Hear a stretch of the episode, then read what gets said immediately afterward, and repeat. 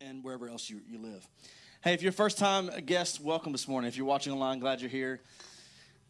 How y'all feeling this morning? Well, you sounded good during worship. You look good. Most of you smell good, so that's talking to you, Tony. Um, no, I'm really, I'm really glad to be here. You know, there's so many things that we could be doing on a Sunday morning. You know, some some of y'all come in, uh, you work late on a Saturday night, and you come in on Sunday morning, and and I mean, it's just awesome just to see you guys value relationship and family and God, and putting on that first. We've been in a series about prayer, and we're going to keep going through that this morning. Uh, if you have your Bibles, you can open them up to Acts chapter one, is where we're going to be at. Uh, real quick though, you don't have to raise your hand or anything. Just I'm gonna throw a question out there, but how many of you maybe just nod your head? You're at a place right now where you're just seeking wisdom from the Lord. You're going through something. You're like, I, I really need, I need something from God. I need, I need the next step because right now, everything's a blur.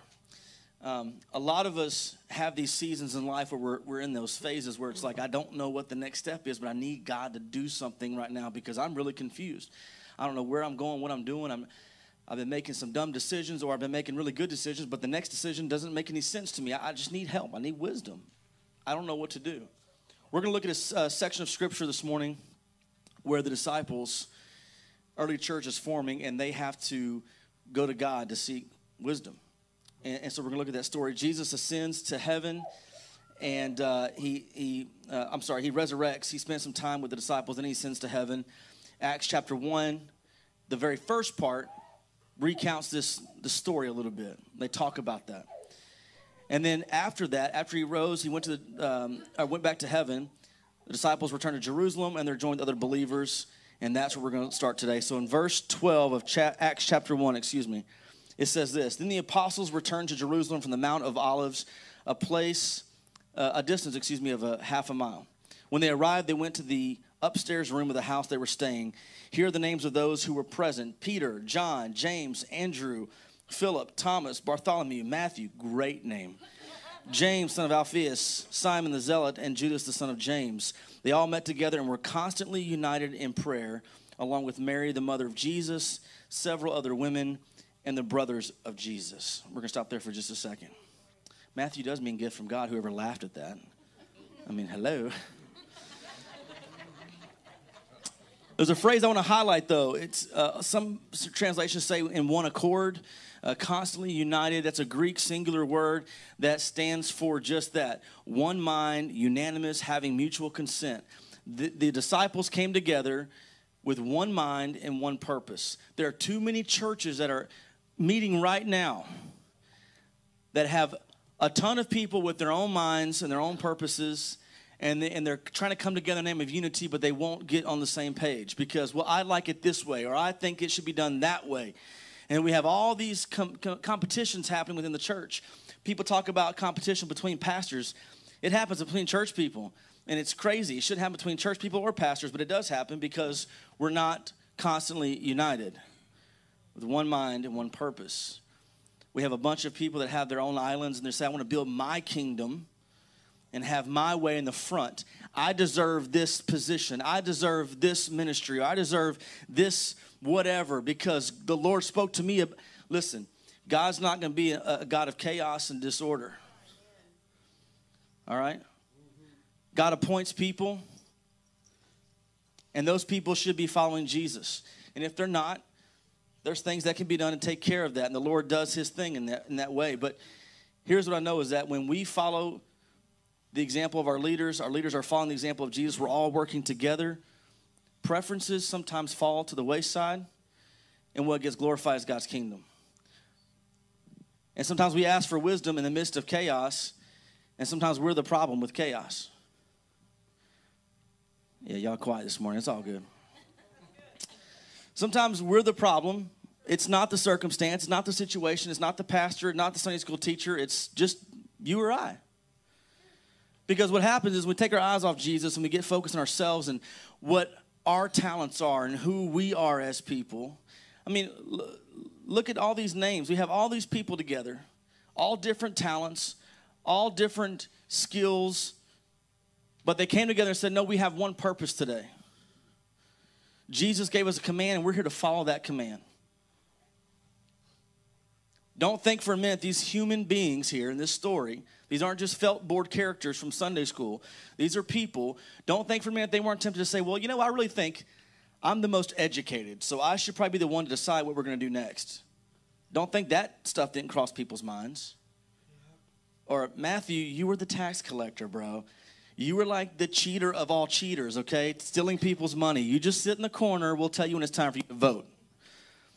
That kind of stuff could have happened. And that, that kind of stuff happens in the church all the time. Where we think that we're better than somebody else because of our education or whatever it is. We, we're struggling to have one mind, one accord. There's pastors who are struggling to lead their people because their people care more about their name or their status than they do about what God's doing in their communities, in their neighborhoods. And it's terrible. Churches are falling apart because they don't understand the power of honor and unity and being of one mind and one purpose. All right, I'll shut up. I'll keep going. Let's go. Here we go. So it's constantly united, uh, one mind, one purpose. Uh, Mike, can you turn on the keyboard here for a second? I want to give you an illustration of this, how it works together. I was a trained classical pianist. So we have C, we have E, we have G. They're all notes, but they all are different, right? But together, they make a really pretty chord, the chord of C. So in the church, we have all these different people who are different, and it's great. And you can do a lot of cool things and great things by yourself. But there's so much more power that comes together when we come together in unity and we make this beautiful chord. It's a harmony that happens, and the church works in harmony with the Holy Spirit, who's doing something great in his people, and those who are lost, he's trying to compel them to come into the family. So I want you to think about that. When I, when I say one mind, one accord, think about an actual musical note. That, yeah, we can all make a noise by ourselves. But when we come together and we're unified, something different happens. Okay. So what they're praying for, we don't really know, but context clues will give us a, a, a, um, a, an idea of what's happening here. They're asking God for wisdom. Why? Because Judas, the other Judas, is no longer with us. If you have weak stomachs, plug your ears. Verse 15. During this time, when about 120 believers were together in one place, Peter stood up and addressed them. Brothers, he said, the scriptures had to be fulfilled concerning Judas, who guided, the, who guided those who arrested Jesus. This was predicted long ago by the Holy Spirit speaking through King David. This is the part that gets kind of nasty. Judas was one of us and shared in the ministry with us. And verse 18 says Judas had bought a field with the money he received for his treachery. Now, he committed suicide, he hung himself, and the rope is cut or falls, but it says falling headfirst there, his body split open, spilling out all his intestines. Nice. The news of his death spread to all the people of Jerusalem, and they gave the place the Aramaic name Akeldama or Akeldama, which means field of blood. So Peter continued. This book was uh, this was written in the book of Psalms, where it says, "Let his home become desolate with no one living in it." It also says, "Let someone else take his position." So now we must choose a replacement for Judas from among the men who were here with us the entire time we were traveling with the Lord Jesus, from the time he was baptized by John until the day he was taken from us. Whoever is chosen will join us as a witness of Jesus' resurrection. So they nominated two men Joseph, called Barsabbas, also known as Justus, and Mattathias. Great name. Then they all prayed, O Lord, you know every heart. Show us which of these men you have chosen as an apostle to replace Judas in this ministry, for he has deserted us and gone where he belongs. Then they cast lots, which is almost like flipping a coin. And Mattathias was selected to become an apostle with the other 11. Also, just a note that doesn't really mean anything for the sermon, but um, John, you might be able to correct me on this. After this moment, Holy Spirit falls a little bit later on the apostles, but I don't believe there's ever another mention of in, among believers of casting lots um, after Holy Spirit came. Just an interesting thought there. Okay, so, all right. So, all that's to say that Judas dies, nasty scene. They, they say we need to replace him, and they find some men. And so they're, they're praying to God, asking God to give us wisdom of who needs to be the next person to replace Judas. Pretty big decision because they're building the church, they're going out and they're, they're spreading the gospel message and they're asking God for wisdom.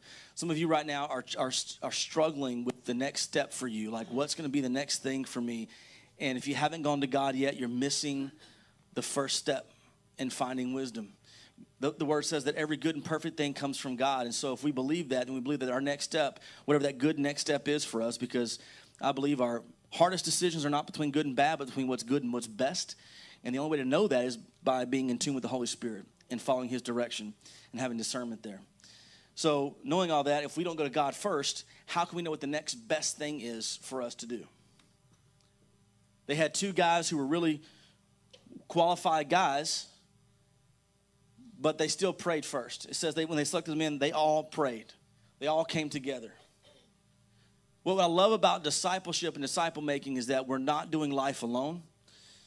In our struggles, in our decision making, we don't have to do it by ourselves. We get to include people in our life to say, hey, look, this is what I'm looking at, this is what I'm facing. And guess what you can do together? You can pray. There's power in prayer. The word says that the prayers of the righteous are powerful and effective. Something can happen, something can change. We can, we can get that wisdom or that discernment we need to make that best decision and not just settle with a good one, but really get the best decision. The one that God is saying, hey, this is what I want for you, this is what I have for you. A long time ago, I say a long time ago, I sound old when I say that. many, many years ago, uh, before smartphones, well, before I was using smartphones like I do now, before there were smartphones are, are, are like they are now, um, if we had to go somewhere, you had to use a map. Now, some of y'all in your glove box didn't have gloves. You had the big old map, you know, and you're like drawing stuff on it. Late 90s, I think, a thing called MapQuest was invented on the World Wide Web. And what was so cool about MapQuest is that you put in the destination you want, and it gives you step by step of what to do. I went to Baton Rouge one time, never been to Baton Rouge. A friend of mine said, "Hey, let's go watch a concert." So let's do it. So we get on MapQuest, and then I don't know why we did this, but we had we taped all the we had to print out like 16 pages. It felt like, and we're taping them all together. Had them on the dash. I was like, "Where do you turn? Turn right here at this road." And I'm like, "What road?" You know. It was like my personal Siri before I had Siri. But MapQuest is a really good illustration of how God works. This is the destination I want to end up at, Lord. This is what I feel like is good for my life. But you know what? I'm going to put this in, Lord, but I'm going to let you direct my steps and my, my next move because if not, I'm probably going to end up somewhere I don't belong. We got a Tom Tom one time for a Christmas present or wedding gift. I don't know what it was. Remember that? When you turn it on? If you're not using the right map, you end up in the wrong place.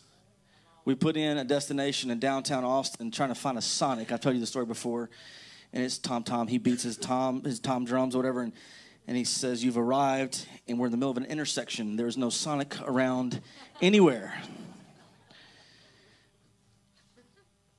You could be heading in what you think is the right place with the wrong map and end up in the wrong place. If you're not following God, if you're not going into His Word, if you're not spending time and communicating with Him and having this prayer life, you're going to end up at the wrong place. And you're going to look around and say, I don't know why I'm here or how I got here. It's so important that we stay connected to the Father. And here's what I want you to know. Some, I've got people that I know personally that struggle with the idea of does God really hear our prayers? Because bad stuff is still happening as if God lives in this little lamp that we can rub and he comes out and grants wishes for us.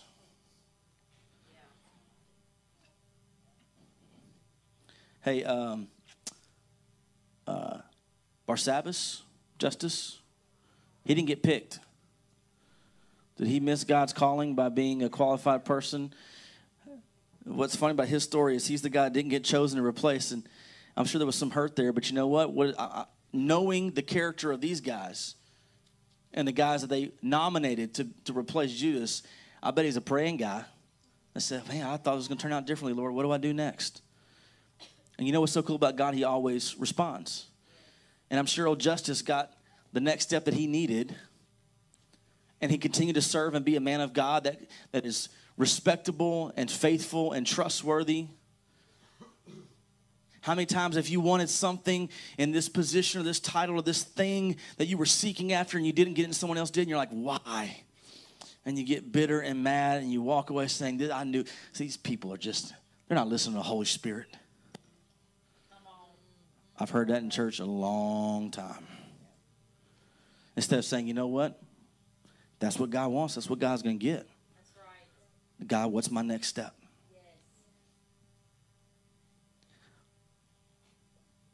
We keep serving. We keep praying. We keep loving. Who cares if anybody sees it? Who cares if you get the praise, the honor, the glory? Sometimes we get so caught up in the wrong thing. We're asking God for wisdom. He's like, hey, I just want you just to be still for a moment. I want you to know me at this intimate level, and you're, you're chasing the wrong thing. You're asking for wisdom. I've been trying to talk to you, and you're, you're using the wrong map. You're going the wrong way. And I'm throwing road signs in front of you. Stop, turn around, wrong way.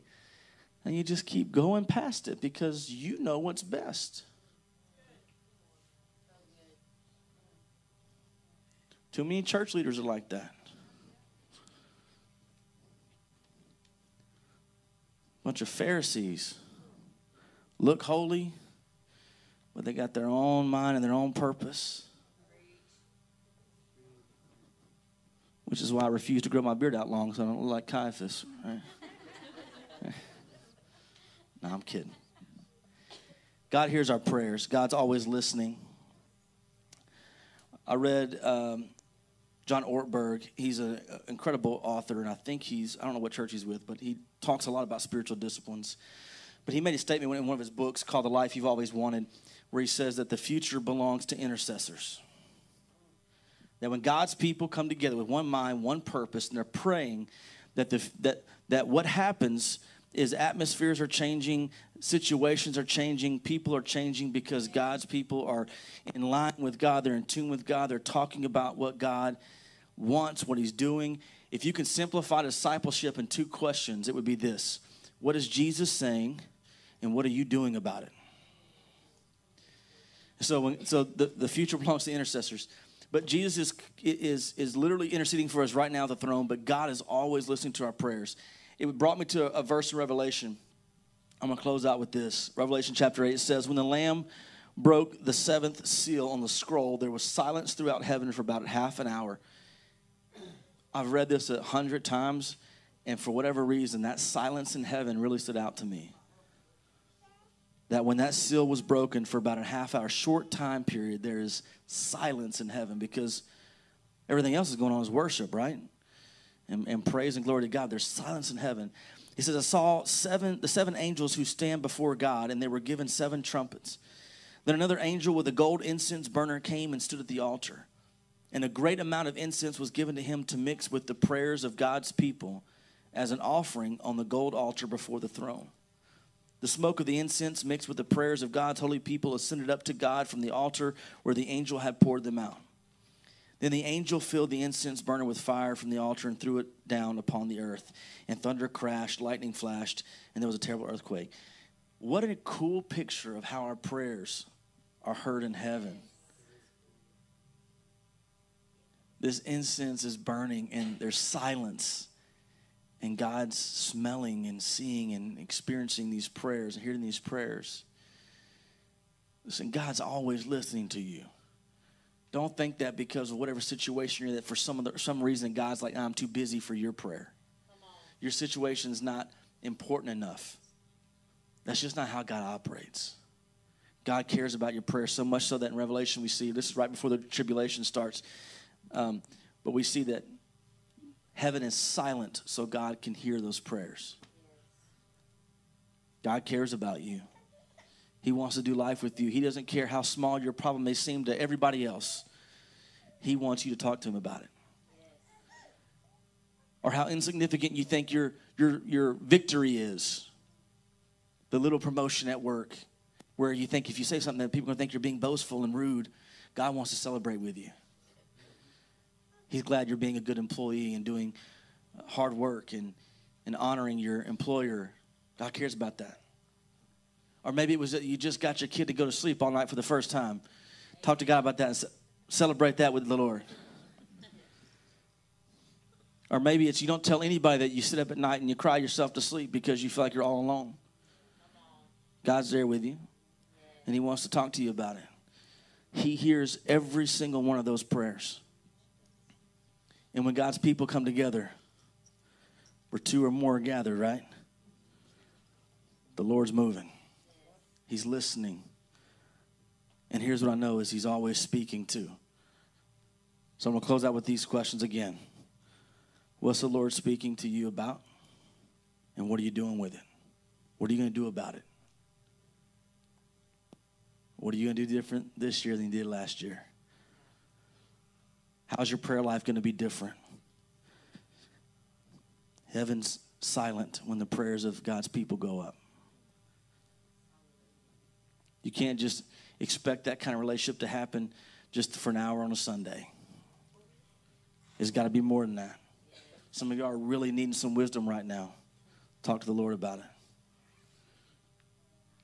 Find some people you trust in the, in, in the body of Christ. Talk to them about it. Let them pray with you in confidence that, that God is going to do something. He's going to give you what you need for this next season of your life. Y'all good? The Lord loves you. He's listening. How are you going to respond to what He's saying? Will you stand this morning? I'm going to pray over you. We're going to close out. Don't forget if you're if you signed up for partnership class, just hang out. We're going to set up some tables. We got some lunch for you and all of that. Just hang out. If you're not with partnership, we love you. I'm going to pray and you can leave and hug each other. And as long as you're not sick, please. But Lord, we, we just thank you so much, God, for who you are. God, I thank you that you are a good God and that you want good for your kids. I thank you, Lord, that when we pray and we talk to you, Lord, that you hear every single one of those things and you care about every aspect of our lives. So I pray, Father, that God, that we are people who are prayer warriors, intercessors who are constantly, without ceasing, talking to you about what is going on in our lives and the lives of those around us. And we're, we're responding to what you're saying back to us. We're doing something with it. Thank you for your word. Thank you for Jesus. And Lord, I pray if there's someone here who doesn't know Jesus as their Lord and Savior, that they'll just say yes right now. They'll say yes to Him because it's the most important decision we can ever make in our life. And I pray that there's someone here who doesn't feel like they're important or valuable or needed, God, that your Holy Spirit will wrap around them and let them feel that love in a real tangible way, Father. Thank you, Lord, for your grace, your mercy, your love. I pray this in Jesus' name. Amen. Amen. We love you guys. Go and sin no more. If you're here for a partnership, hang out. Otherwise, we'll see you next week. God bless you.